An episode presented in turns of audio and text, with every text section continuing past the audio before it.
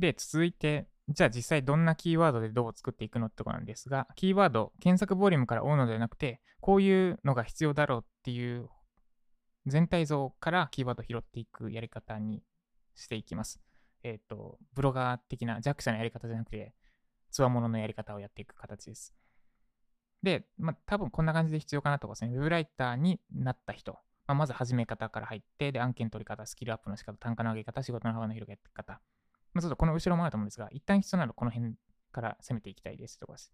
で、ウェブライターの始め方で何が必要かっていうと、講座を受けてブログ立ち上げて練習して提案。で、これを繰り返してスキル身につけて提案してくださいっていうのが、JapaSon で一貫して言い続けていることです。もういきなり案件取れはするけど、それだと 0.1 円、0.2 円の案件取れて、低単価から抜け出せず疲弊していくだけだからみたいなやつですね。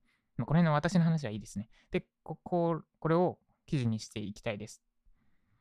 で、なんで、まず、初めにやるべきことは、講座を受けるなんで、ウェブライター講座の選び方、ウェブライター講座おすすめの記事を書いていきたいです。で、多分選び方だけで4センチ超えるかなってとこなんで、1記事にまとめてもいいんですが、ここはちょっとやりながら調整ですね。で、どうやって選ぶのか。例えば、講師は、私の考えを結構存分に出していく形になると思います。講師は、私の考えプラス一般的な考えをうまくミックスさせて、私の考え今まで以上に推していく感じですね。メディアを築いていきたいので、ポジションを取るっていうんですかね。このJapaSonの方針。スキルだ。営業ノウハウよりもスキル。仲間よりも孤独。量よりも質っていうポジションを前面に出していきたいので、今までは SEO 重視で、プラス1割、2割、ちょっとJapaSonっぽさを出すみたいな感じだったんですけど、もっと濃いめに出します。4割5割とか、倍によっては6割とかですね。講座の選び方とかでも JapaSon の要素を出せるのであれば詰め込んでいく感じですね。例えば講師の選び方として、ウェブライターとして経験があるか、そして今も記事を書いているかとか、この辺を見ましょうとか。今書いてなくて過去に成功した人の講座は正直情報古いかもしれないとかですね。言っちゃいけないことをちょっと言っていく感じになると思うんですが、その辺です。で、あと、ウェブライターの講座のおすすめについても、これは避けて通れないかなところなんですけど、受けたやつしか紹介しないスタンスです。で、もし紹介するなら、受けた人にインタビューした上で、良かったこと、ダメだったとことかもしっかり全部伝える。受けてないやつをとりあえずで調べて紹介するっていうのは絶対にしないっていうスタンスでいきます。これぐらい1記事にこだわるってことですね。で、受けたやつしか紹介しないについては、とりあえず私が受けたやつはここら辺ですね。金沢さんのユーデミのコース、あとライティングハックス。で、あと、私が心から勧められるのはこの2つ。50点な、ワードプレス。私のユーデミコース。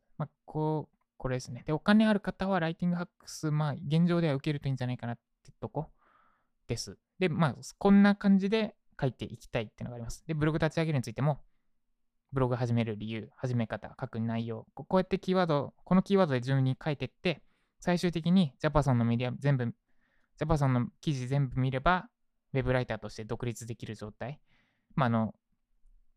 量産型ウェブライターではなく、選ばれるウェブライターになれるっていうメディアを作りたい。そのために、一個一個記事を書いていくっていう風にやっていきます。まずは、ここら辺ですね。この辺を攻めていく形にします。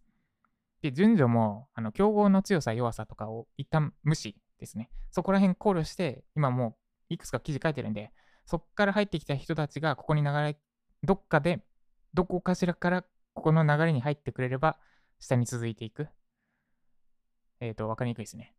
単発で書いた SEO 記事から、この流れに巻き込めれば OK っていう感じですかね。なので、でもすでに種まきはしてある。集客の種まきはしてあるので、競合の強さとか無視して、これを作るために必要なものを上から順番に埋めていく。形にしようと思います。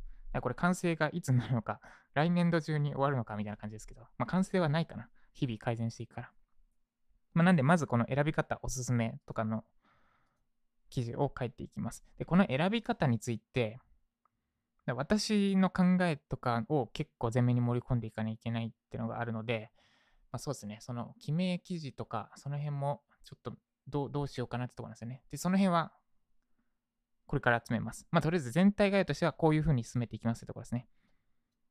こういうメディアを作って、このメディアの記事全部見れば、低単価から脱出できて、選ばれるライターとして、いつでも好きな場所で好きな人と働ける状態になれるっていうメディアを作っていく。で、そのために、一個一個、必要な記事、必要な情報を伝える記事を書いていく。で、その際の記事の質としては、もう圧倒的に質の高い、情報提供めちゃくちゃできる記事。で、ポジションで、かつ無難なことは言わない。無難なことは言わないじゃないな。無難なこと言ってもいいんですけど、ポジションを取って、ジャパソンのおすすめするやり方はこうですっていう、まあ、批判も受け入れつつ、批判も受け入れる。ポジション取って、周りに合わせないでやっていくって感じですね。っていう風にやっていきます。はい、以上、全体像でした。で、繰り返しになりますが、進め方だったり、あとは金額だったりは、ちょっと相談させていただきます。まあ、一旦こんな感じでやっていきますので、押さえていただければと思います。ということで、引き続きよろしくお願いします。